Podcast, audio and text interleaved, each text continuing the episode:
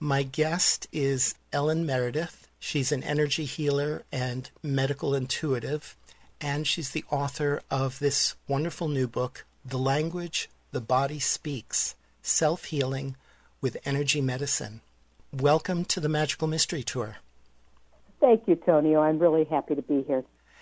So, reading this book has really inspired me to listen more deeply to my body and to check in with it about all sorts of little things. And I've always been pretty sensitive and intuitive, but that was mainly focused outwardly. And since reading this book, it's actually opened up in just the last few days. I'm developing a whole new relationship with my body and myself. And I'm I'm kind of stunned how long it took to get there. oh, that just makes my heart sing to hear that. I'm so happy that that's the effect it had on you. Thank you for saying that. Over 40 years ago, I studied Chinese energy healing. So uh-huh. I'm not a stranger to this concept at all. And I've uh-huh. actually uh-huh. also managed to avoid medical doctors for over 40 years as well. Mazel tov. so, to begin with, you know, not everybody has an, any kind of intimacy with energy medicine. What is energy medicine and how is it different from Western medicine that most people are familiar with? Okay, well, that's a great question. Um, the body has two communication systems. It communicates through chemistry, through chemical interactions, and then it communicates through energetic signaling. And we're all familiar with energetic signaling when we get an EKG, for example, they'll measure electrical activity in the brain or in the heart. So, energy medicine is any healing modality that deals with the energy communication of the body.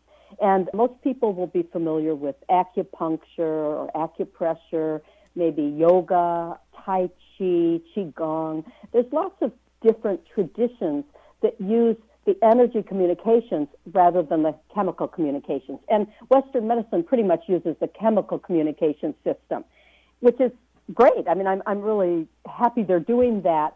But as a self healer, that's not so good for me because I'm not a chemist and I'm not much of a scientist.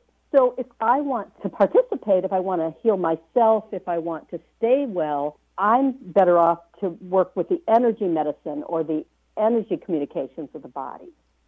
So, why would someone want to engage in self healing as opposed to going to a quote unquote expert, a medical doctor who supposedly knows how to do that for us? Well, it's we don't go to the dentist every day to get our teeth brushed we learn to brush them ourselves because if you get food stuck in your teeth every single day, by the time you get to the dentist, your teeth are going to be rotten. And the same is true of our health. It's an ongoing dynamic that we can tweak, that we can adjust, that we can address. And if we put it off and only turn to experts to heal us when we're really, really sick, we've missed the opportunity to recognize that most symptoms and most most events that happen with your body are a communication from the body or the mind or the spirit. And when we can tune into these, when we can participate, healing isn't just about what's fixing what's wrong. It's about cultivating what's needed. And when we can shift that paradigm from, first of all, I don't have a user's manual, so I have to go to an expert to tell me about my own body. You know, your comment about all your healing thoughts were focused outward. Well, healing is about wholeness. It's about bringing your energies and your body and your mind and your spirit to a kind of happy committee, happy confluence, so that we can live our lives and feel better and thrive. So, the reason we'd want to do self healing work is not just to fix what's wrong, but to cultivate what's needed. And only we can know that. And no doctor or expert really knows what's best because we're all individual. We're all very, very different. And Western medicine, they tend to use this notion of evidence based medicine, which sounds good, but what are the inherent limitations of that? Well, evidence comes from a lot of different places, and the only evidence you can use is something that someone got funded to do a study for and managed to carry out the study and get it peer reviewed.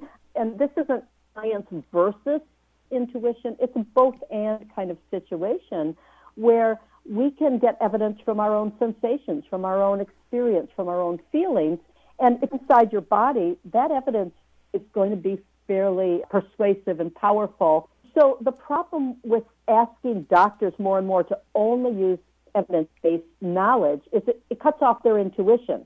So they go through all these wonderful years of training to learn their craft, and then they're not really allowed to use the artistry that would enhance their craft and make it really a, truly a healing modality. So it's something that puts really good doctors in a bind, but it puts us as patients in a bind where a doctor is telling you, well, here's the evidence we have.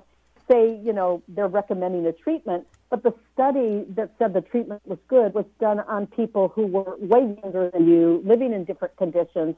It's not really apropos to you, but that's the best they have because the economics of Western medicine are such that they can't afford to have evidence on everything they need evidence for. So, in effect, they end up with a sort of one size fits all approach. Yeah, you've got it. You put your finger right on it. And and that would be fine if we were generic. But first of all, energy isn't generic. It has flavors. it has, you know, the energies that feed me and sort of my soul juice is very different from the energies that feed you or nourish you.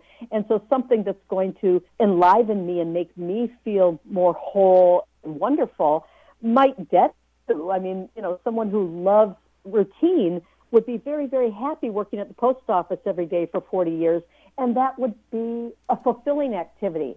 For someone whose instrument doesn't do well with routine, that would actually make them sick to have to do the same job every day for 40 years. So we really need to come to terms with who we are, not only what our physical instrument is, but what the music is that that instrument wants to play, the music of each individual soul. And so that's part of self healing is finding out who you are as a spirit, as a consciousness, and figuring out what your instrument is capable of. Because we don't want people trying to play Mozart on a kazoo when they could have a cello or or an instrument that could do justice to the music of their soul. And another thing that I've been learning is that that changes from moment to moment what we need. Yeah. So even yeah. even if we have a sense of overall what we need, it continually changes from day to day, from minute to minute, from hour to hour, and any kind of one size fits all thing is not going to accurately address what our needs actually are in each moment. Yeah, that's absolutely right. So what happens is that if you've got rules, like you've got a diet plan and you're going to eat the same foods, or you know you've got your rules of what you're going to do, it misses the fact that we're we are a shifting, moving field of energies, and we do have different needs, and we have different seasons and different phases that we go through. So when we don't have a way to tune in and dialogue moment by moment or day by day with our own instrument, with our own being, we're just treating ourselves like cogs in a machine. And the machine doesn't like that, and it usually fights back with symptoms or obstruction or faltering in one way or another. So the one size fits all solution comes from the notion that this is a machine and we know how to deal with it, and here's the rules for running it. And if you shift that paradigm to this is a creation in process. This, you know, this mind, body, spirit thing that each of us is, is a creation in process. It's ever evolving. And it's not evolving even in one direction. It's expanding and contracting and, and just growing in glorious ways. So if we can see that, then we have to have a way to enter into dialogue with it. And then conversation or communication is a much better model than the kind of medical treatment plans that come up in a lot of traditions for how to deal with yourself. Yeah. It's so easy to fall into that sense of self as being very static, and therefore we don't need to tune in to ourselves, into our body, to listen to what's going on in this moment.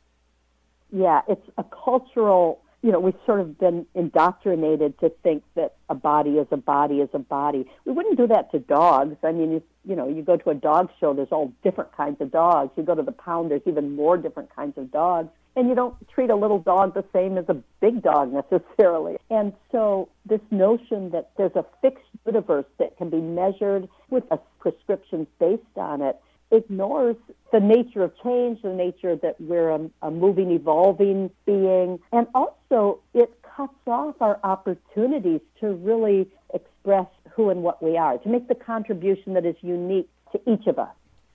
And also to fully be our natural and evolving self. Absolutely.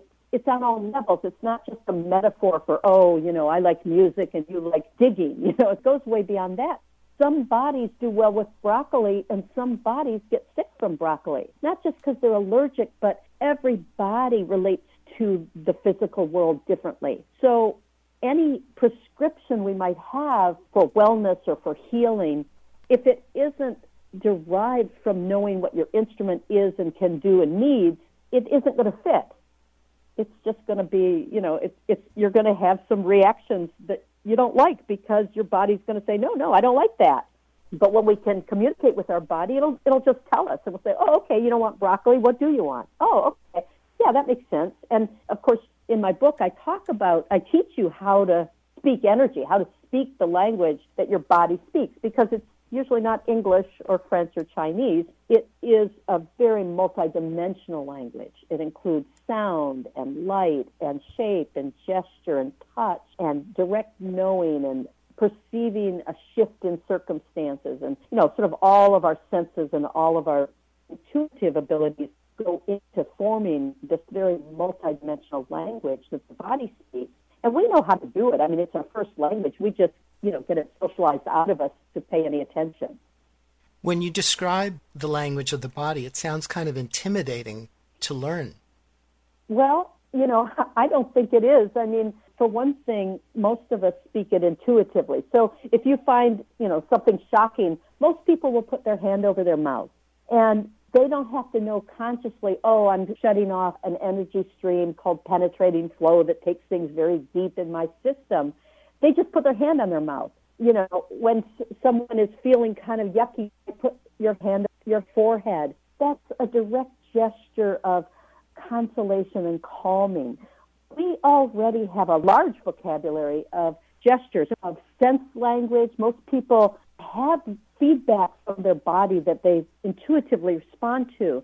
And the trick in learning the language is just being conscious of what we already know and building on it. So in the book, I provide a kind of total immersion experience where I remind people of what they already know and give a lot of explorations for how you can play with it and build on it. It's way easier to learn than a foreign language because it's not foreign. It is our source code or our baseline language. So it is more a process of remembering or coming back home to how the body's communicating with us. It's not something out there. It's not like when your knee hurts, this means that. It's like when your knee hurts, you say, Oh, honey, what's going on? Well, what I do for you? Like if I handed you an infant who was screaming or traumatized, what would you do to try to calm that infant? It's that same process, but continued even after we have the sort of grown up mind, the conscious kind of socialized mind. We still need to get back to being able to interact with ourselves as a creature, as a dog, a cat, an infant, you know, someone who communicates, but it might not be through words. Now, some people might say, well, you're an energy healer, you're a, a, medical intuitive, and you have these abilities that either you were born with or that you've developed. What about the rest of us who aren't necessarily particularly intuitive or that sensitive? Well, I'll tell you, it's my belief that everybody has the equipment to speak the language their body speaks, you know, to speak energy, and that it doesn't take a special psychic gift or a special form of intuition. And where I have people start to open it up is through their senses. I mean, if you can see or hear or smell or taste or feel or know things with a little kind of momentary, ooh, I just had an idea, you have the baseline to learn this language and to use it. And then it's like any language, we aren't born, you and I weren't born speaking English. We learned it because people were speaking it around us and we constructed our ability to join in. And that's how I teach the language of energy is having you kind of listen to all the things or tune in to all the ways the language of energy is already speaking to you and then start constructing a vocabulary that's very unique to you that means something special. Could you give us an example of that? Okay. So, for example, we can look at young children who learn language. And, for example, a young kid might say, up, up.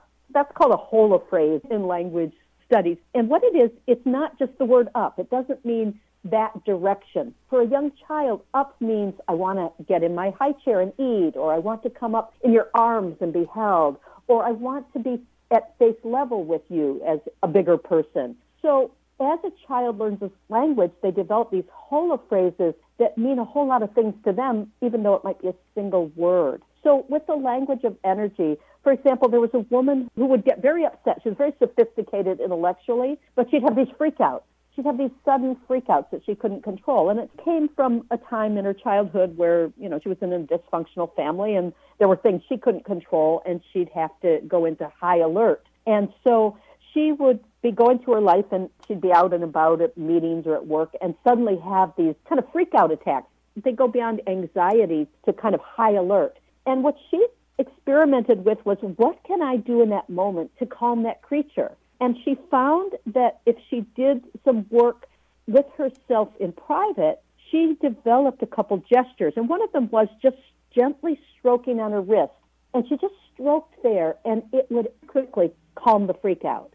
And it's just a bit of energy code that she developed to talk to her body that she could use while she was out in the world that wasn't like a whole energy exercise. And I do give lots of energy exercises in the book as well. But this kind of private code, a personal code of baseline vocabulary, is something that's different for each of us.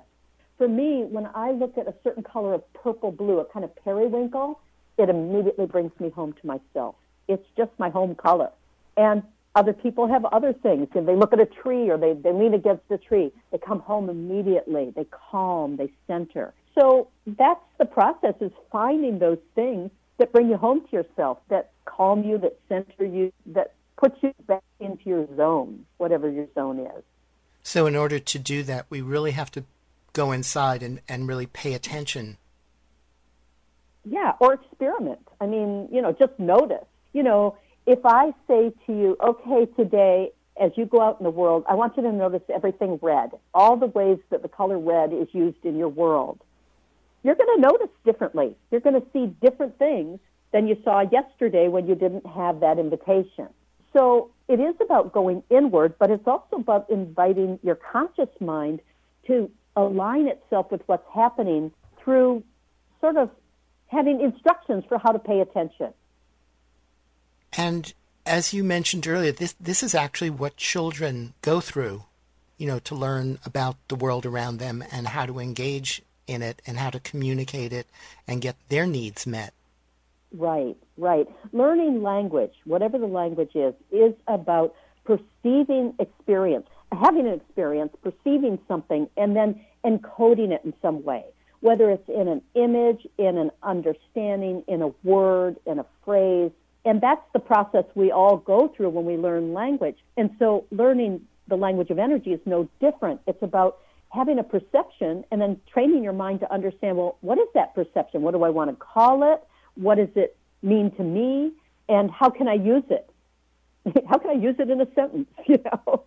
Mm-hmm. It seems to me that when we become adults, at a certain point, we, we tend to think that we've learned everything we need to have learned and that we already yeah. And I think that becomes a real obstacle, and, and we have a tendency to get lazy and also to resist change, to resist having to do more work in order to learn more in right. certain ways that we think we should already know.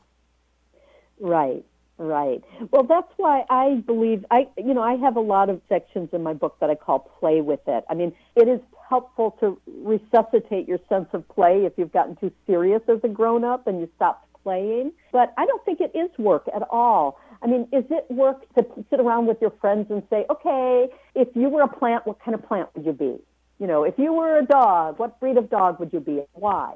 It's work to explore. And since life is always changing, it forces us to keep growing. And if we don't, the body gets ill. The body comes up with illnesses that are wake up calls that say, hey, pay attention here, stay home from work and rest because I need to communicate with you and I can't get through to you when you're going at, you know, 90 miles an hour.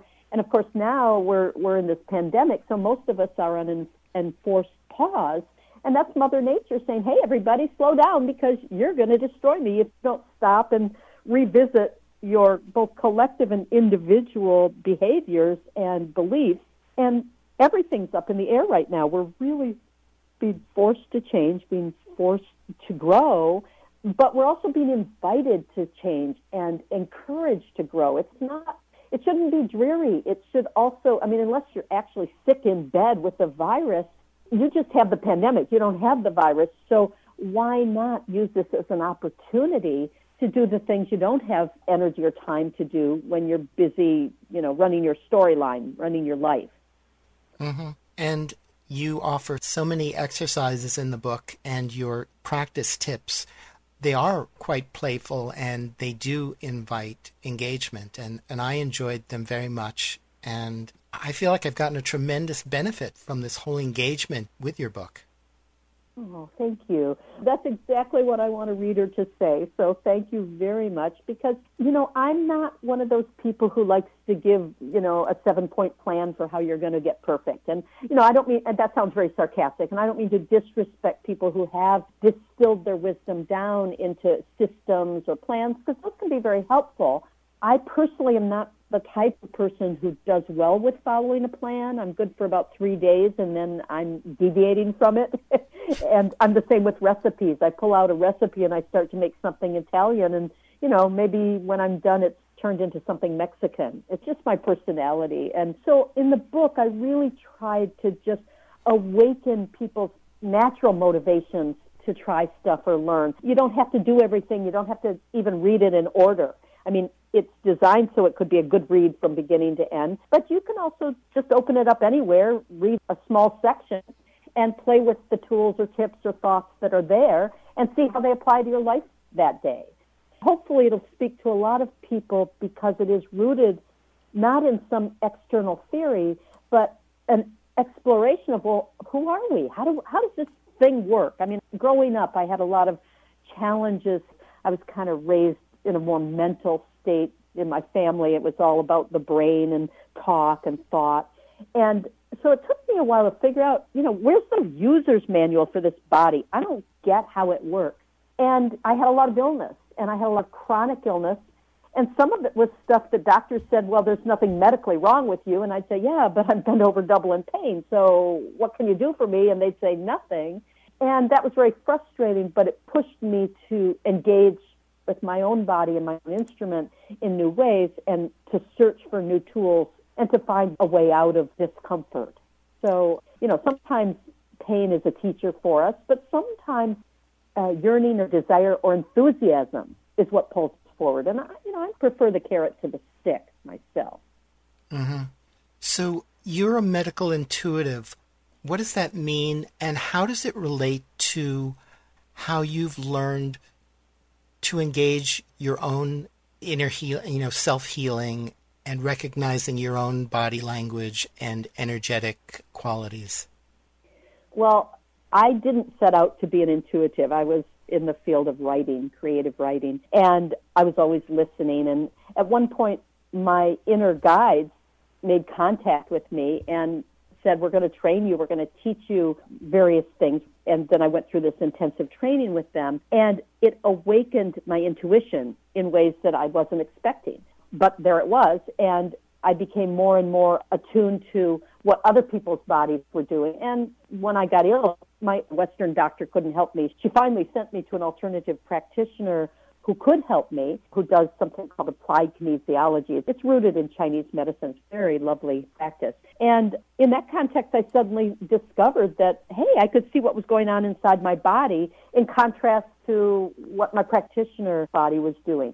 So it woke up unexpectedly for me. It wasn't what I thought I was going to do when I grew up. And medical intuition just means using your intuition to feel into what's going on physically with someone or energetically with someone and understanding maybe how that relates to whatever medical conditions or health conditions they're having. And so when I healed myself, or when I healed and worked with this chiropractor who did applied kinesiology, she asked me if I could come in and do some of the same stuff I was doing for myself with other people. And I didn't know. I said, I don't know. And so I, I came in. There was a client who had a, a neck injury that wasn't healing. And I said, I'll give it a try. I don't know if I can see anything. And I went in and I looked at her energetically, or I just, you know, using this new perception that was opening up for me. And I could tell that she had a hairline fracture in her neck. And I said, Would it make a difference if there's a little hairline fracture here? And the chiropractor said, Yes. and so looked again at the x ray and found it was very, very slight and was able to then address it. And that sort of started me off. The medical intuition is just about using your intuition to help others with healing and medical or health questions. But I think more important than that, I do channeled readings and I do intuition work and my the center or focus of all my work is helping people hear their own guidance. People come to me for psychic channeled readings, they're called, and the goal in that is sure, I help them get information, but I don't want them to keep being dependent on me for their information. It's always aimed at how can you hear your own truth better? Because I basically feel like we need to be able to take care of ourselves. And when I'm sick, I'm not as good at seeing what's wrong as I am with other people. I've had to learn a lot of tools to assess my own energies. I use something called energy testing that I learned from Donna Eden, and I use some other methods that I've developed that are in the book. It's always a little harder at first to perceive your own issues because they're obscured by pain or by blockage, you know, I don't want to know, or fear of change or other things. So that's the root of the medical intuitive thing. Mm-hmm. In the book, you write about us having three selves the, the elemental mm-hmm. earth self, the talking self, and the wiser self. And those are names that, that you gave them. Could you describe what they are sure. and how they fit into this um, concept of energy medicine? Sure. We can see ourselves as a spectrum of being. Like when we see colors, they're part of a spectrum of light. You know, so when the, we see a rainbow, light that's been refracted through a crystal and separated into its component colors. So I take that same concept and say, well, if you just see yourself as one lump of things, you miss the opportunity to kind of understand that the components might work a little differently. But if you see yourself as spanning a spectrum from very, very solid to more energetic, because, you know, physics tells us we're made of energy, and it's really hard to imagine when you're, you know, poking at extra flesh on your arm, thinking, well, if you're energy, why don't you just fly away? You know. So the three selves that I talk about in the book that I think are useful kind of stations on that spectrum are the earth elemental self, and that's your creature self, like a dog or a cat. It is your body, but it is your body consciousness. It's not just the physicality of you, it's the physicality, like the physicality of your dog or cat or an infant. So it has its own consciousness. And then the talking self is the part that makes the dramas, that creates identity, that says, this is me, this isn't me, I'm going to have this kind of work and I'm going to have these kinds of friends. And here's the story, you know, when you talk to your friends, what's going on? Out comes talking self to tell the storyline of what's going on, mostly with talking self, although some mention, yeah, I've got a stomach ache, you know, something happening with the earth elemental. But mostly talking self is the mind. And we have body, mind, spirit. I just use different terms because I think that it allows us to see them a little more clearly. And the body self is in the now. I mean, she just wants to know what's happening right now and what do I need right now. The talking self is all over the universe. I mean, it can go into the past, into the future, into imaginary space. And so she's designed to kind of travel in consciousness a little more. And then the third self is the wiser self, or the source self, you could call it. And that's the part of us that I believe is sort of tuned into the divine or into the, the collective consciousness and it's the part that animates you. And You don't need to be very scientific or esoteric to see these three selves. Go look in a mirror. You're going to see your body standing there. And as you stand there going, oh, hi, Tonio, how you doing? You can see your personality self just kind of animating it. And then if you stand kind of quietly and you sort of tune into sort of a little bit of sense of sacred or, or what you really deeply believe in, you'll get a sense of, oh, but there is this drumbeat of my nature. That's my wiser self. You know, when I have that moment of gravity, of really sinking into who I am at my deepest truth, that's the wiser self. So we have these three selves, and sometimes they have very different agendas. You know, your talking self wants to go out to a party, and your earth elemental self wants to lay down and take a nap, and your wiser self wants you to do some artwork and expand your vocabulary for creative expression. And sometimes conflict between these three aspects of ourself that need to be worked on because otherwise the stress hits the body and creates illness or discomfort. So, in learning the language of our body and the language of energy, are we learning the language of all three of these selves and also learning how to distinguish them and, and make it a kind of a coherent conversation of a sort? Well, ideally it is. So I like to use the analogy of music that if you have a beautiful piece of music, that's like the wiser self. You have to have an instrument to play that music on because you want to do justice to it. That's your that's your earth elemental self. And you have to as a musician develop that instrument because if you can't play the instrument, the music you're hearing in your head or in your heart isn't going to come out through the instrument. And so it's really the process of accessing the source material, that music in us, developing the body as an instrument of expression and developing the mind or talking self as someone who can take the instrument or do justice to the instrument and to the music.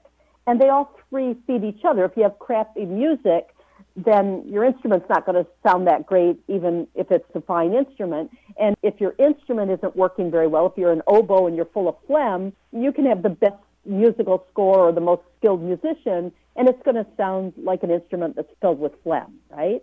So we really need to be able to work with all three dimensions of ourselves to have a life that's expressive of our potential and that keeps us healthy and well. And most all of us, on some level, it's built into us to try to thrive, to try to express our truth, to try to grow and evolve and be truest to who we are. Some of us have been socialized into some very painful torsions away from that truth, but that truth pushes at most people throughout their lifetimes to get home to yourself. So, again, in engaging with all the different elements or, or the whole spectrum of our being, that's part of the language that we need to learn? Yeah, it's where the language resides. And, you know, it's, it's different parts of how energy expresses itself. I mean, energy forms the body, it fuels us, and it also organizes how the body operates.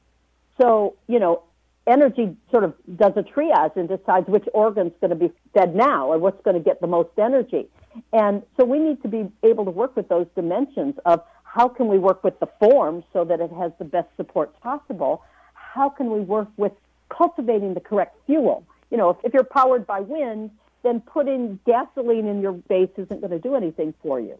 You know, we really have to find the fuel that works with our kind of instrument. And so again, it's that form, fuel, organize, and the organize is if our energies are disorganized, disconnected. For example, if we're not grounded, our instrument, you know, don't function very well.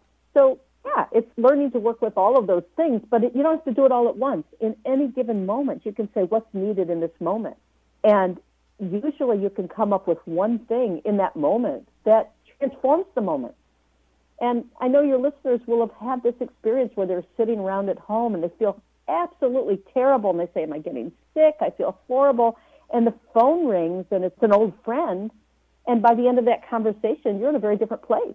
You don't feel crappy anymore. You're ready to go out and you've got a new idea or you got inspired by that experience. So let's say we are feeling sick and perhaps we're even concerned that maybe there's something serious going on, uh-huh. something that we're not familiar with. You know, right. we're experiencing a, a new symptom or new set of symptoms and it scares us. How would you approach that? Tune into it and speak some energy to it. So, for example, you might put your hand in that place where you have the symptom and you might say, What color is it? And tune in. What color comes to mind for that? And what color does it want or need to be? And then using your breath, you can move from the color it is to the color it needs to be. That moves energies. Or you could tap a rhythm. Say, what rhythm does this place on my body need? And in fact, people could try it right now if, if you want to do that. I know it's radio, but let your hand go somewhere on your body it wants to go. It doesn't have to be pain. It could just be somewhere it wants to go. And then with your other hand, just gently, maybe on another body part or on the table near you, tap a rhythm just intuitively it wants to have or you feel like tapping. And my hand went to my solar plexus, my stomach area, which tends to be a little tight lately, I've just noticed. And the rhythm is kind of like a slow, steady march. And I didn't think it. I didn't think, oh, what rhythm should I apply? It's just my hand started tapping a rhythm. And you can change it if, if the rhythm doesn't feel right. Does it need to go faster or slower? And what happened as I started to tap is it organized the energy that was clenched in my gut or in my solar plexus, and it started to calm it down. Energy moves very easily, very quickly. It's very responsive to dialogue to interaction. But don't shout at it. If I said, What's wrong with you? When we focus on what's wrong, when we keep asking, and this is Western medicine and its how do we fix it? So you could go to the doctor, find out what's wrong, get a diagnosis, and get a treatment. Usually the treatments are as harsh as the symptoms because the symptoms are communication, and most medicines don't address the communication. They just address the symptoms. And, you know, if you're really concerned, do that. If you think you might be having appendicitis, get it checked out because it's important to be responsible. But that doesn't close out the option to also communicate with your body and see what you can provide in the moment. And all symptoms are a communication from the body. When they're really strong symptoms, it means that the body's been communicating a while and you didn't get it. It came as twinges first, or it came as just thoughts or inclinations or you know, very, very, very gentle, quiet signals. And if we miss those signals, they get louder and louder until they snowball into illness and a named condition. You know, it's like someone who has a cyst. If you think about a cyst, it's just like a blister only on the inside of your body. It means there's been a chronic irritation over time that's created a blister inside. And if you can look at what's that irritation and how do I resolve it so that it stops irritating that part of my body, a cyst will heal right up. Even though it can be a very serious, you know, you don't want to have that diagnosis, but things are healable if you understand the communication within them. But you don't have to go to diagnosis of what's wrong. You just skip that whole thing of, I don't know what's wrong, I don't know what's wrong. Well, you don't know what's right either. So start looking for what's right because with energy, what you put your attention on, that's what gets fueled it's true with kids too. You know, it's the kid who acts out that gets the most attention. That's what gets fueled. But sort of focus on what's needed for this body.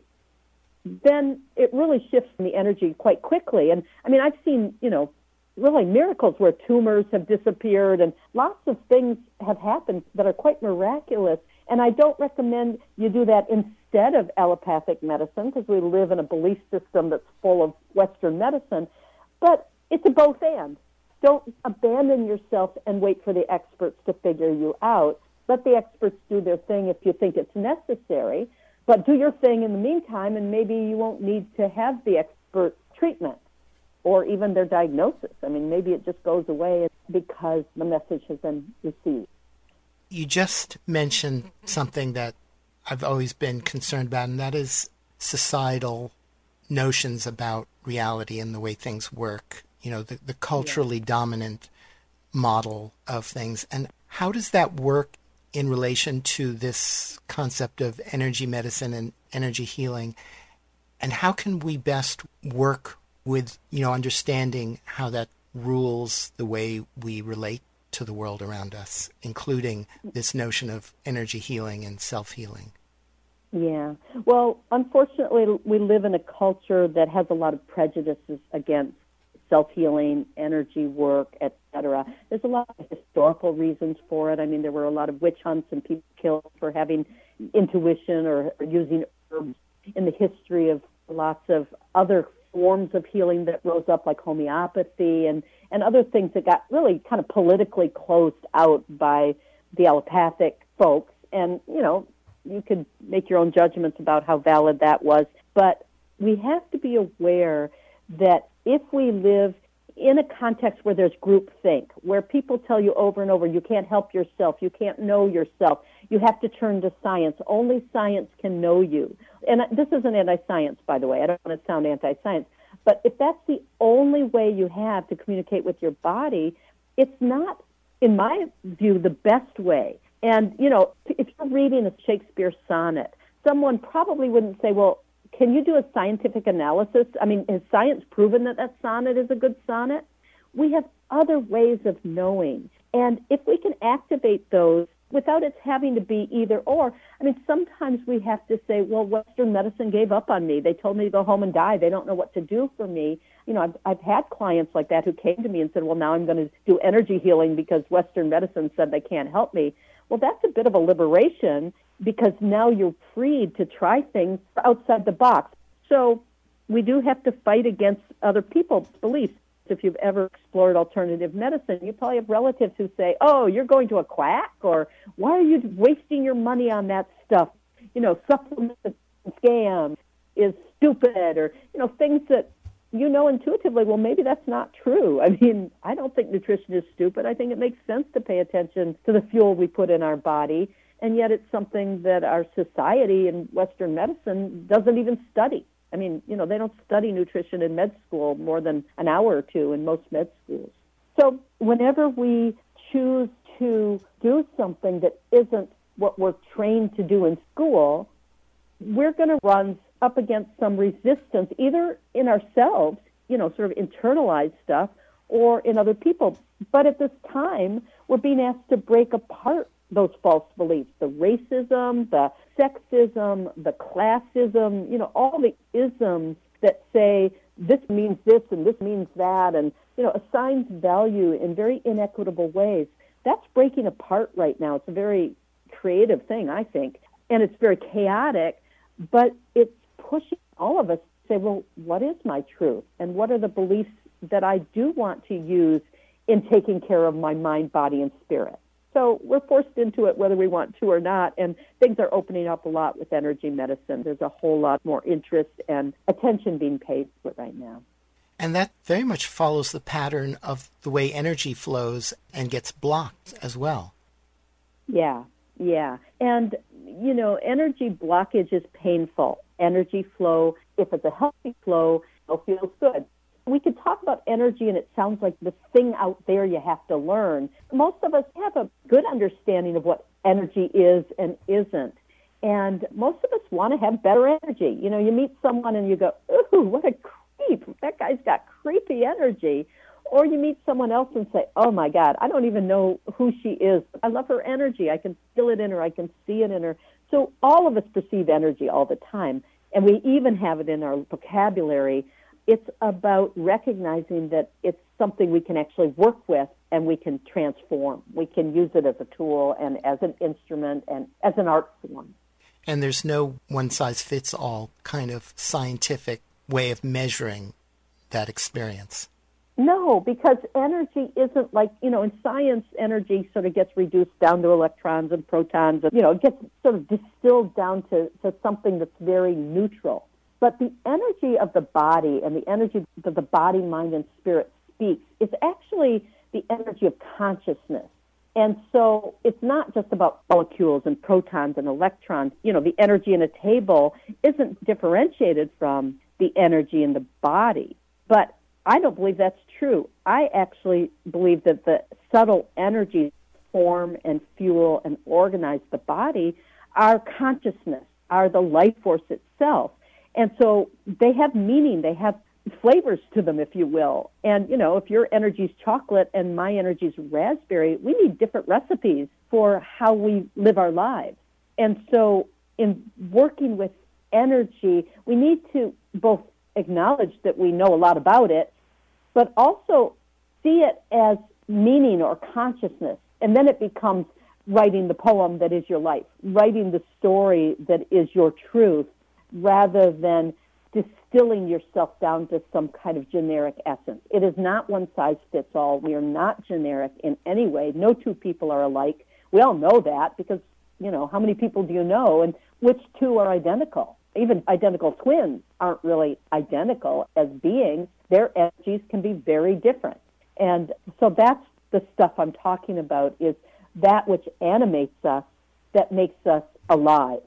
And how do we work with that for better wellness, health, you know, to heal something that's wrong, but even more to cultivate what's needed and what would be right for us, for each of us individually. Mm-hmm. You say that it is the principles of nature that guide our ability to heal. What do you mean yeah. by that? And what are these principles of nature that can help guide our ability to heal ourselves and to work with with these energies? Yeah, in the book I sort of say it's nature that provides the grammar for the language of energy. And what I mean by that, the grammar is the organizing force. It's the rules of how you put the words together or the phrases together to convey meaning. And we are creatures of nature. We're part of what I call the ecology of life forms. And when we forget we're part of nature, it's not pretty. You know, we have seasons. We have dark and light, night and day. You know, we, we really follow lots of the patterns that you find in nature. And so if you don't believe that you have, you know, rest and action, rest and activity, and you don't, you don't rest, then you get sick if you're too active. Or if you rest all the time and you're not active enough, you get sick. Because in nature, we're meant to have the building up time and the breaking down time. And when you look at these principles in nature, that things go through phases. If you don't understand that your body and your mind and your spirit go through these cycles, then most of the time you feel like a failure. If you're waning, you think, oh, I'm losing my, my mojo. Or if you're waxing, you say, well, it's not good enough. I'm not fully there yet. And in the dark of the moon, you can get to very strong despair if you think that's an always. But if you understand that we are aligned with time and space and we are aligned with all these larger rhythms, some of us more than others. I mean, many of us live with artificial light and we don't know. We've lost our circadian rhythms and we have to take pills to sleep or, you know, go to special lengths to just do natural processes. And within that, nature's made up of building blocks. There's different elements and many, many different healing, energy healing traditions in particular use five elements. Some of them have six to talk about what are the elements of nature. So there's water, and in Chinese medicine, there's wood, which is kind of the growth factor, you know, what makes plants grow and unfurl. There's fire, there's earth, and metal or air. And in some traditions, metal and air are the same thing, and in others, there's actually six traditions. And metal being structure or form or organization, that which holds the building up. And, you know, I think it's wonderful to explore some of these different traditions. And in the book, I talk about the five elements and how getting those five elements balanced with your body actually can heal a lot of illness.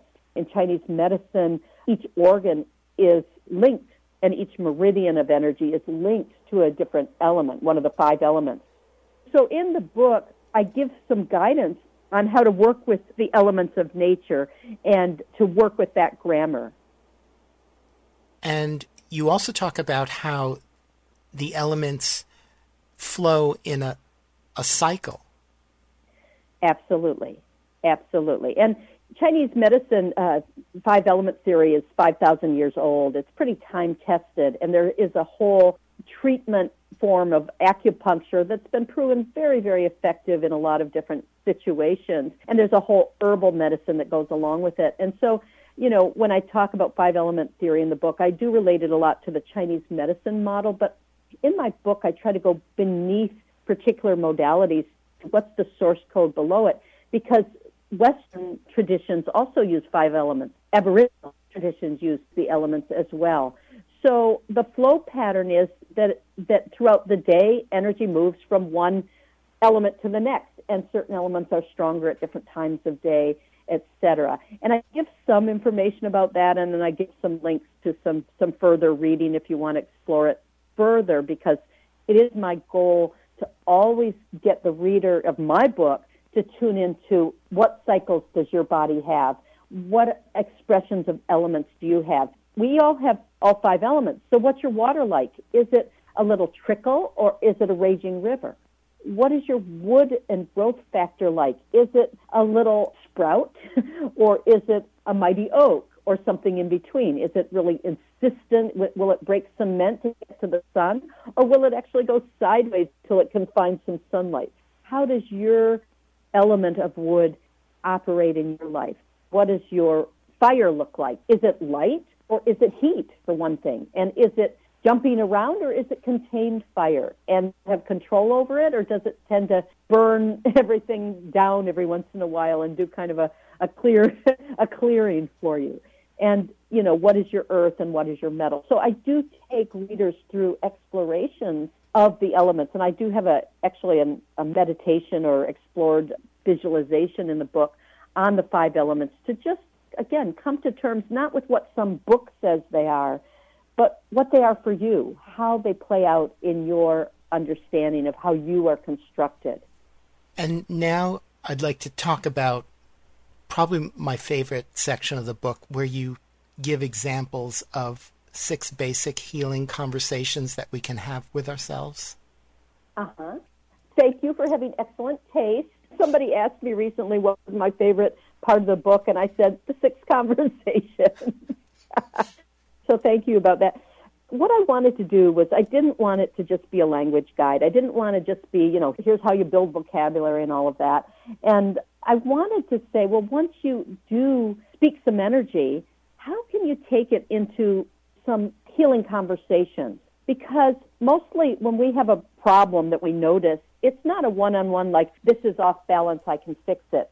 It's a more rounded, multidimensional issue that we can explore. And one of the concepts that I present in the book is that we construct ourselves. We are not just ready made empty jugs that society comes and fills. We actually, as we grow, as we develop, and I do compare this to child development throughout the book, we construct our understanding of the world. We construct our relationship to meaning. We construct our life storyline. You know, we write our own story. We're very active in how we form our experience, and we're also influenced by other people influencing us. So, looking at how do you construct a self, there's certain issues that we can really fruitfully work with that are going to have a big influence on healing. And can I go through the six or? I would love for you to do that. And I think you begin by talking about our gatekeeper and you say that we would do well to befriend and learn to work with our gatekeeper. Right. A gatekeeper is basically the immune system, the physical, emotional, energetic, and spiritual immune system. It keeps the gates of self. It says, this can come in and this needs to stay out. This is me, this is not me. It's the identity keeper, it's the boundary keeper. And it literally runs the physical immune system, but in larger sense, the gatekeeper keeps us informed. We sort of come into this body, and there's two big forces. There's the radiance, which is the spirit, and there's the form, which is the gatekeeping. So the gatekeeper's job is to keep you informed. It doesn't even care if you're happy. It wants you to stay alive.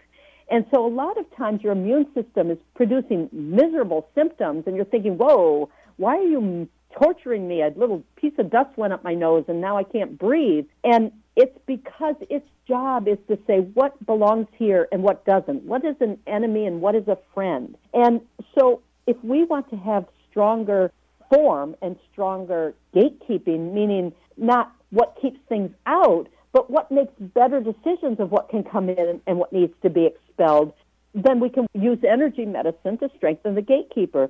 And in this time of pandemic, that's really, really fruitful work. The, the more you have a good relationship with your gatekeeper, the more capable your gatekeeper is of seeing a virus come in and say, "Oh no, that doesn't belong here. That's not part of me," and just wipe it out. It's got it's got the tools to do that. The problem with the present COVID-19 virus is most people's gatekeepers don't recognize it as an invader and they let it in and it starts working and sort of hijacking the ship before the gatekeeper realizes, oh, that's false code. That's not really part of me.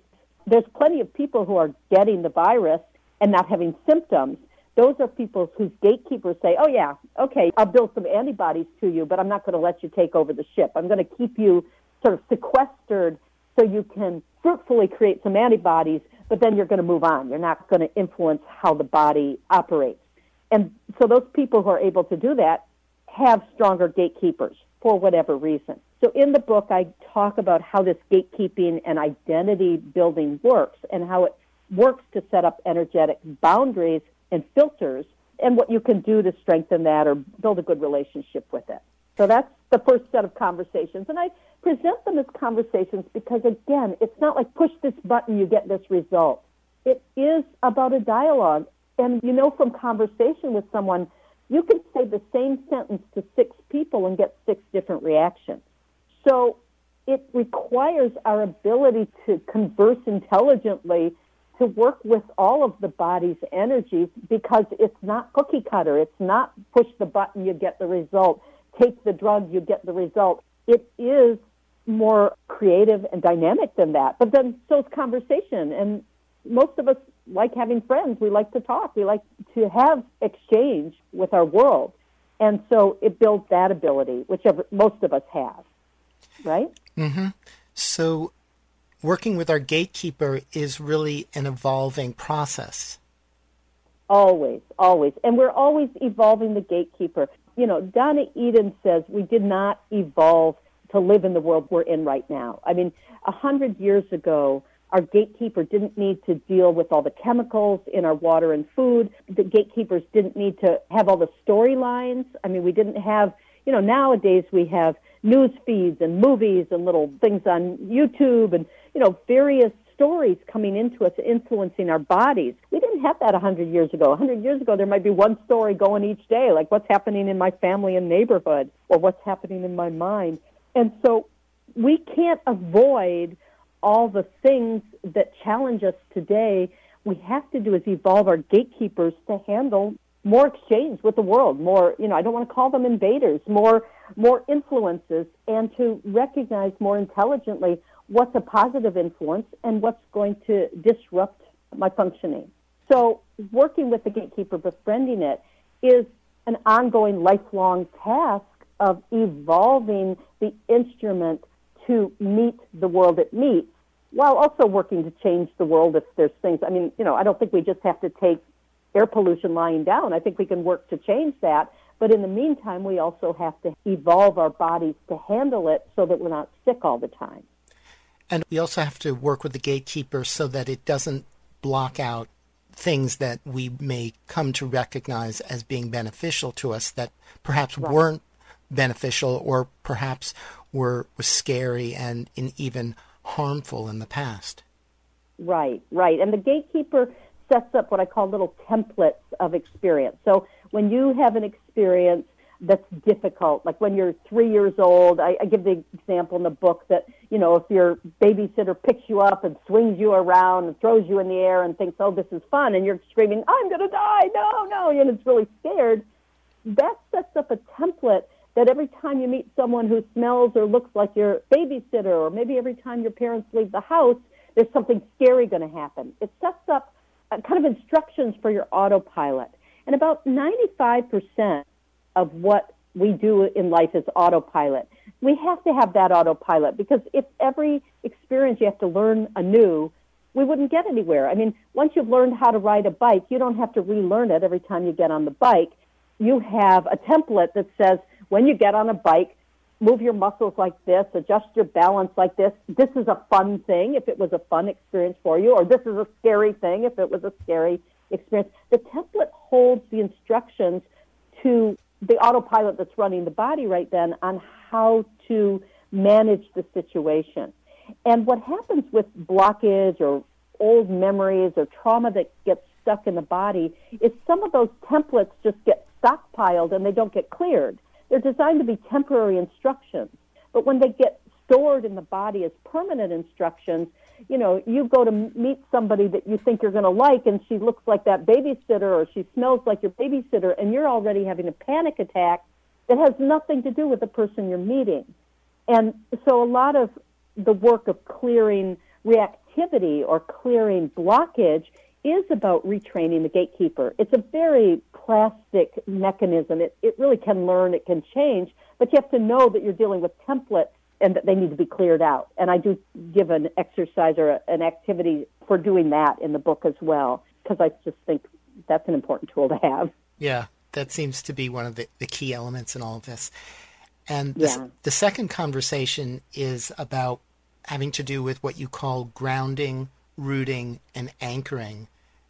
Yes. So I'd love for you to talk about them and how they relate to our well being and how they manifest in our lives. Okay, okay.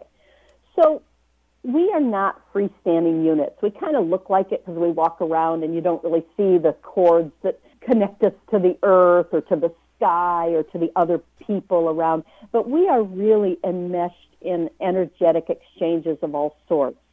And when we get unmoored or untethered from those connectors, we falter. Just like, you know, if your vacuum cleaner is plugged into the wall, it works really well. And if it comes partly unplugged, it, it falters. It doesn't work very well. So grounding, rooting, and anchoring are three parts of this connection that needs to happen so that we can be fed and nourished. And most people just use the term grounding to mean connected just to the earth. And I expand on that because, first of all, if you think of a grounding wire, it's not a feed, it's what wicks excess energy off. A grounding wire actually takes the extra energy out of the body and returns it to the earth. So I talk about how can we set up grounding to wick off the energy we don't need. Rooting is the word I use for what plants do to bring nourishment up from the earth. And, you know, a plant that isn't getting nourished by the earth will grow air roots or water roots, become hydroponic. We're like that. We can get rooted or nourished or fed from a lot of different dimensions. And if we're conscious of what roots us in life, we have a better chance of being nourished. And then anchoring is, you know, what we do with a boat, right? A boat that it does not have an anchor down will float. It'll just float aimlessly around the ocean. And yet, if we want to sort of stay in a general area for a while, we have to have something that anchors us. And in human terms, anchoring is usually either other people, you know, we're anchored in our family or important people. We're anchored in our everyday rituals, you know, what we do. You know, if I get up in the morning and I have a cup of coffee and I read the paper or whatever I do as my morning ritual, that anchors me. And most know that if you don't do your rituals, you can feel really kind of adrift during the day. You can say, "Whoa, I, I didn't start my day right. I didn't.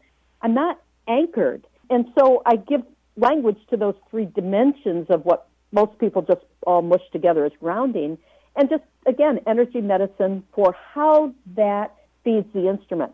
And one thing I would say is that if you're not grounded, it triggers your gatekeeper, and you spend most of your time in reactivity, and your immune system's going to be overreactive. So people who have a lot of inflammation they might think, oh, I've got to reduce inflammation.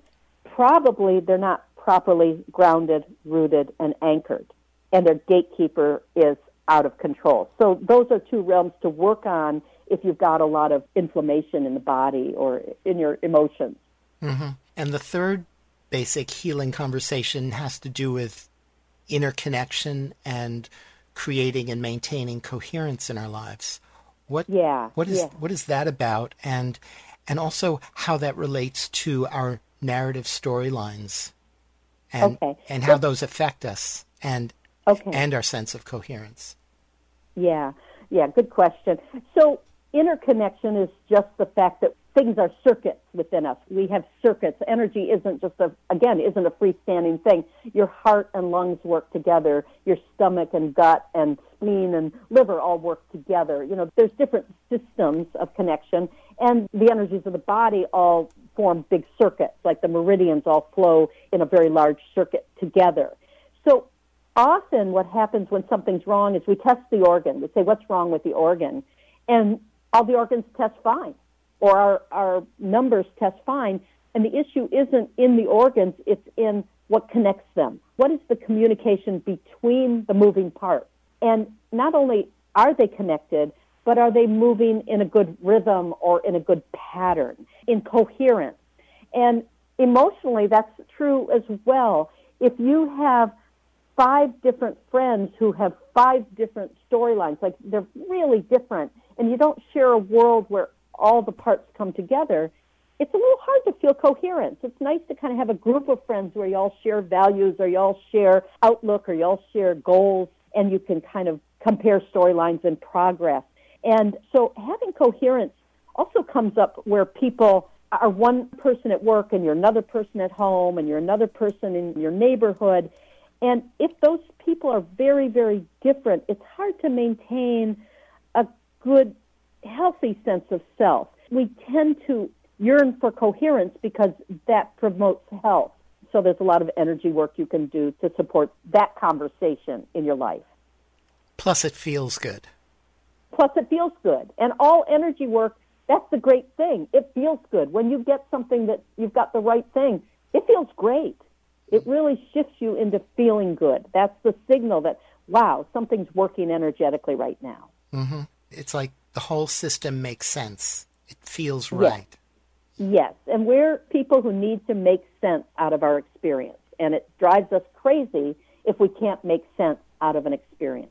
So that's that conversation about what are the connections and what brings them together. Mm-hmm. And the fourth healing conversation is about how we live in context. So, talk about yeah. our relationship with the world around us and how we respond and maintain our sense of coherence in relation to the world and everything around us, especially in times like this. Oh, especially in times like this. Yeah. I call this conversation exchange between self and world. Again, we're not freestanding units. Our energies are interspersed with other people's energies all the time. And a lot of us haven't been in crowds recently, but when you're in a crowd, you have to know what's me and what's not me, even though other people's energies are penetrating and interspersing with your energy. And because we are fed by our exchange with the world, I mean, once we cut the uh, umbilical cord from mom and then, you know, we tie off our little belly button, we're meant to get nourishment from many sources, from our nutrition, from taking air in, and from our exchanges with the world, from love exchanges and, you know, the dynamics of being a person in the world and even our interactions with nature and with physical world. So we are very influenced by that. We're designed to be influenced by the world and we're also designed to hold our own as a self. And that exchange can be very uncomfortable at times for all of us. You know, I know very few people who hold their equanimity when there's a crisis going on in someone else around them or when you've got the radio on all day spewing toxic thoughts. What does that do to your own energy field? How does it poison your well or how does it feed you? And so it's a whole process, a whole conversation of what feeds you, what nourishes you, what poisons you, what puts you on your path, what knocks you off your path energetically. And how do we work with that other than just avoiding influence? You know, right now, a lot of us are sheltering in place, kind of avoiding too much influence. And it's a wonderful time to reset the instrument. But we're going to have to go back out in the world in exchange and figure out what is enough because it just got to be such an acceleration of too much stimulation and, you know, especially in the Western culture, people are getting sicker and sicker, partly from overstimulation. Just too much input, not enough clearing, and it just breaks down the system. And we don't have time to rebuild at night so that we can handle more breakdown of energies coming into our field, influencing us, and transforming what we don't want to have transformed. Okay, so that's I'll stop there because of time, but you can go on and on with that conversation. It's a big one. Mm-hmm. And that leads us into the fifth conversation, which is about resetting our energy flow. Yes, and we are not at the mercy of what our energies are doing. We can reset it. Just like if you're feeling tired, you can do a few exercises, calisthenics, and build up some more energy. You know, we have ways to shift how our energies work and they need to flow. They work together. Donna Eden, in her book Energy Medicine, outlines a beautiful energy anatomy of nine energy systems in her modality. So I, I do refer to her from time to time because I, I love her work. And she's got a lot of exercises that reset energy flow. And I've offered some in the book, including an energy, a daily energy routine at the end of my book. But we have things we can do to reset our energies. If you feel sad, you're not at the mercy of that sadness. You can reset the energies that are causing that emotion. If you feel sick, you're not at the mercy of that illness. You can work with your energies to bring yourself to a different place. And there are patterns to the flow that you can work with. And before we get to the sixth and final energy conversation, I want to bring up something that occurred to me. I've noticed that often when I feel out of balance, I have a tendency to go straight for a fix uh-huh. without really going inside to listen to what's really going on. So, right. my question is how can we avoid turning this energy medicine approach to self healing into another scripted wellness program? Yeah, I love that question. And I really wrote the book to not make it something you can use that way. because that is the Western brainwashing. What's wrong? How do we fix it? And sometimes what's wrong is a very creative thing that takes us to a new place, and we don't want to fix it. We want to travel through it and get to the other side. So the quick fix, getting rid of the message, begs the question of what's that message saying to us? What's our body trying to communicate? And sometimes, you know, if you've got pain there are things you could do to bring the pain level down so you can go inside and say, hey, what are you screaming about? You know, if you've got a kid screaming at you, maybe you want to calm her down before you figure out whether she has a dirty diaper or, you know, what's going on with her. That's not cheating. But ultimately, if you just calm her down and you don't address the dirty diaper, she's going to start screaming again. And that's what happens with our energies, that if we don't really address what the body's saying to us, it comes back. And that's what happens in Western medicine. And you'll see this with people who, you know, for example, a lot of women who have breast cancer, they go through the Western treatment. They don't do any of the work to find out what their body needed, what they needed to be cultivating to be truly well. And so what happens is a couple years down the line, then they get thyroid cancer. It's a very common pattern, or another secondary cancer, or the breast cancer comes back. The reason these things are considered chronic is because the treatment doesn't really address what they're saying, what they're communicating.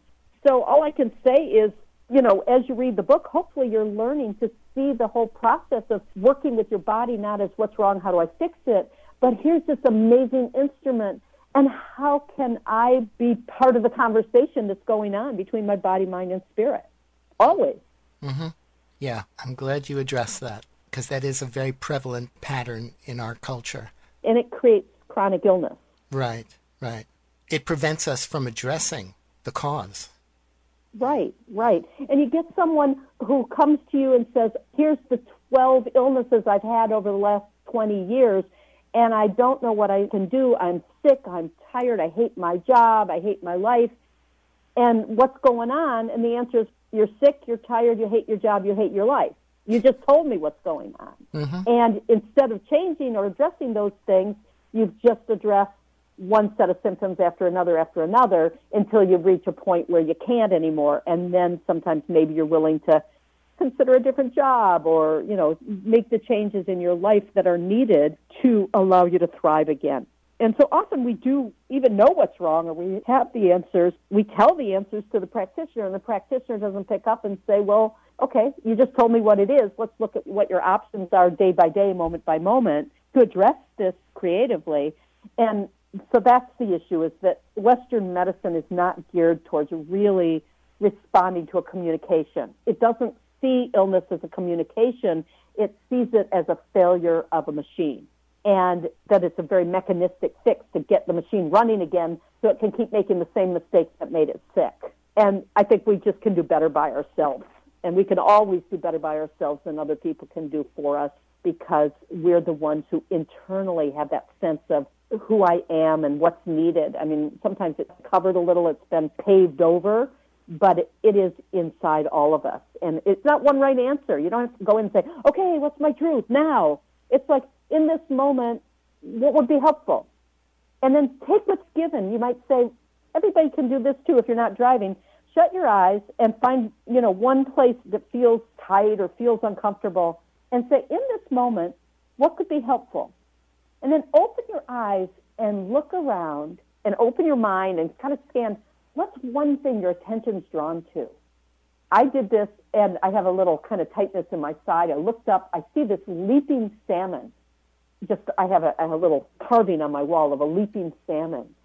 I can play with that. I can unpack what's the meaning of that thing that my mind drew my attention to as a response to the question, what would be helpful in this moment?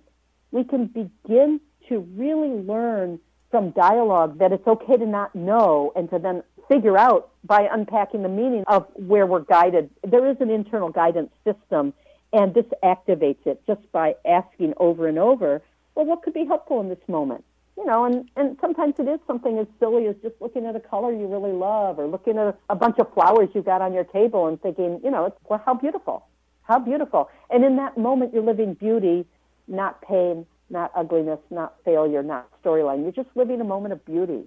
And that literally feeds the energies that run the body, that feeds the yin energies that run the body. So we have all kinds of things we can do each moment to bring in wellness, to heal ourselves, to address stuff if we're not trying for the big overall big bang solution or the program or the, the diet plan or all of that stuff. All those big plans, most people can't follow them. And if they do follow them when they're done, then they bust out and go the other way. That's why a lot of diets fail because we follow rules six months or a year and then we bust out. You know, we go the other direction. And of course, they don't always work for everybody or at every time. Right, right. And they work less and less over time. You know, as we get older, you know, the body becomes less and less willing to go through deprivation to achieve something when it's asking for safety. You know, if it's putting on weight because it's asking you for safety and you're giving it deprivation and boredom, it's not a very good relationship. It's right. not going to be pretty. Right. It's, it's going to find a way to rebel or to try and whack you over the head with a two by four to wake you up. Right, right. The body's very creative, as is Mother Earth. So, you know, it, it can come up with viruses and things to stop us in our tracks. Because if we aren't in harmony with our ecology of life forms, with our nature, it starts to affect the wellness of the creatures within that nature, including human creatures. Mm-hmm. We're being kind of guided to think better in bigger terms, and it's a, it's a wonderful time to be talking about energy medicine and thinking about this very kind of baseline can you enter into energy dialogue with your own body, with your own mind, with your own spirit? Can you at least start the conversation and see where it takes you? Because if you're not even asking the questions, you're sure not going to get very good answers. Right. That's the key.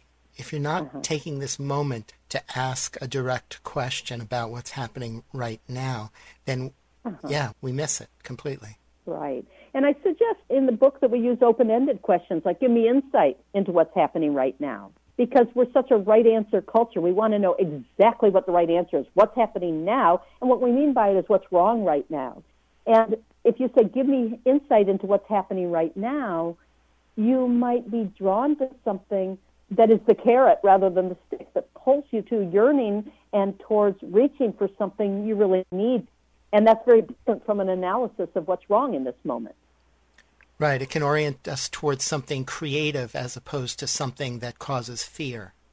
Right, right. And how many people say, oh, I feel so tired and achy. I've got to get back to the gym. I got to get on a program, an hour a day. I got to work this body. Instead of saying, whoa, I feel tired and achy, and then like a cat or dog, do a stretch in that moment. You know, just respond in that moment to what you notice rather than taking it into now I have to program my life around this observation.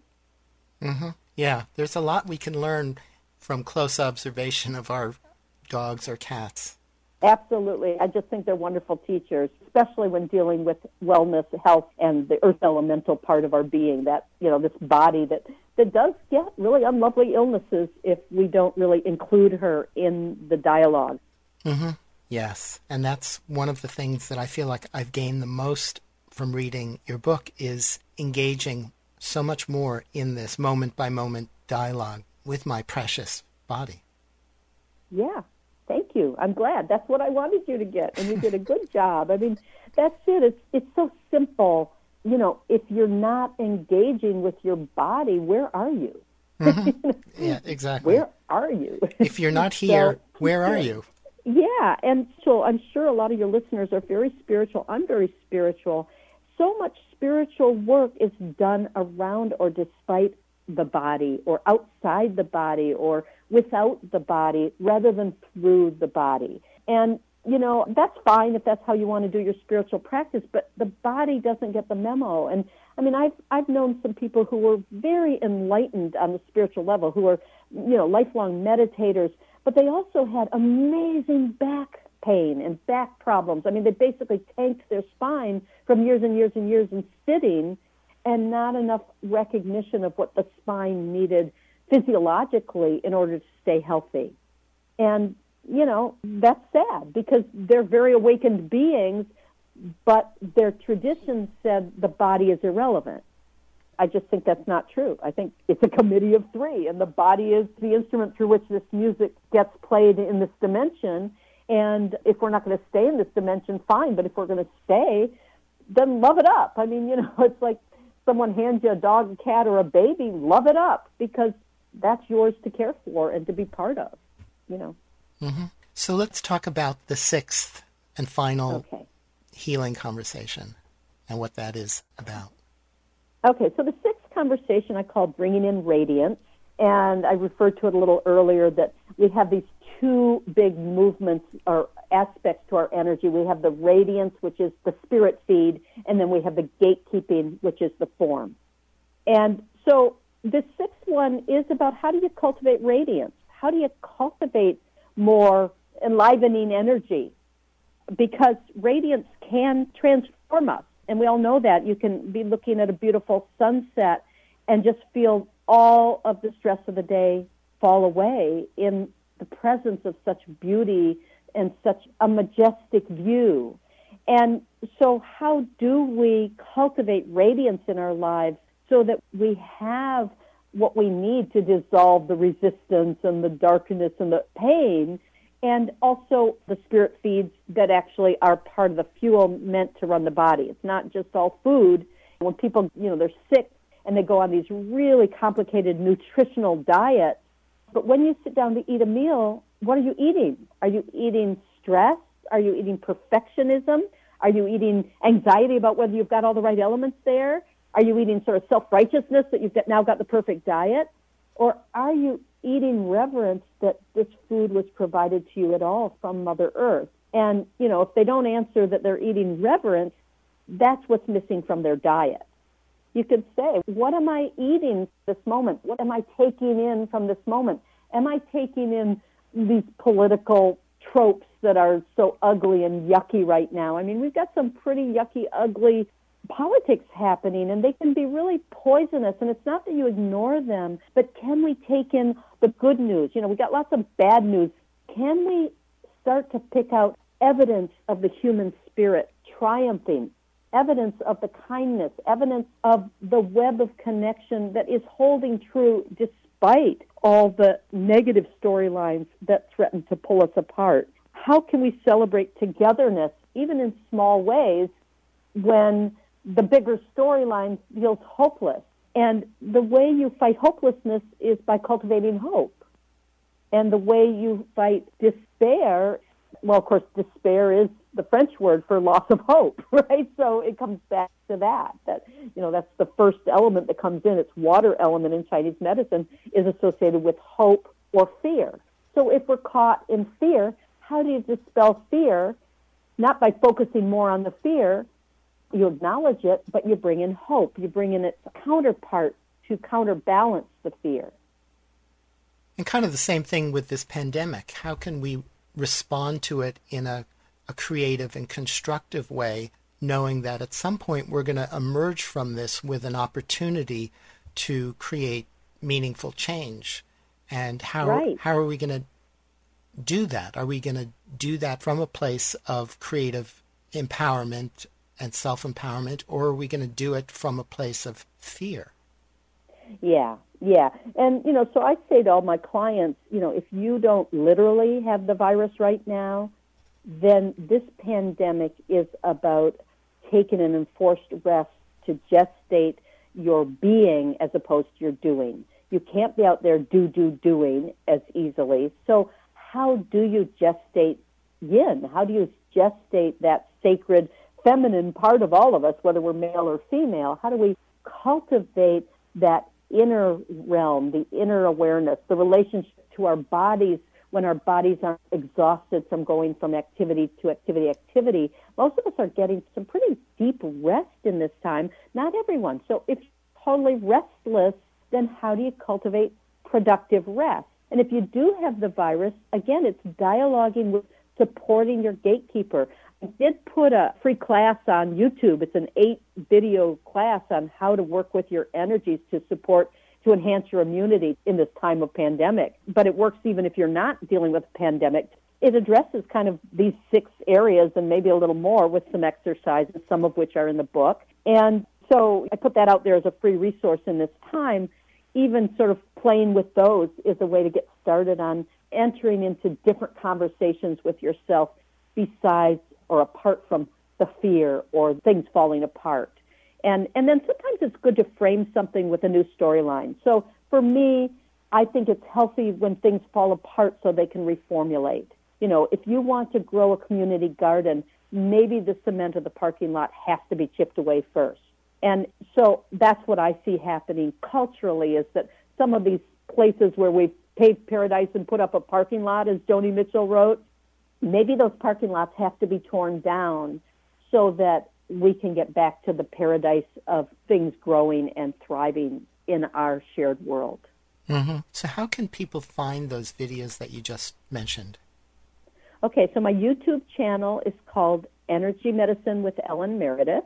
And you can also find them through my website, which is www.ellenmeredith.com.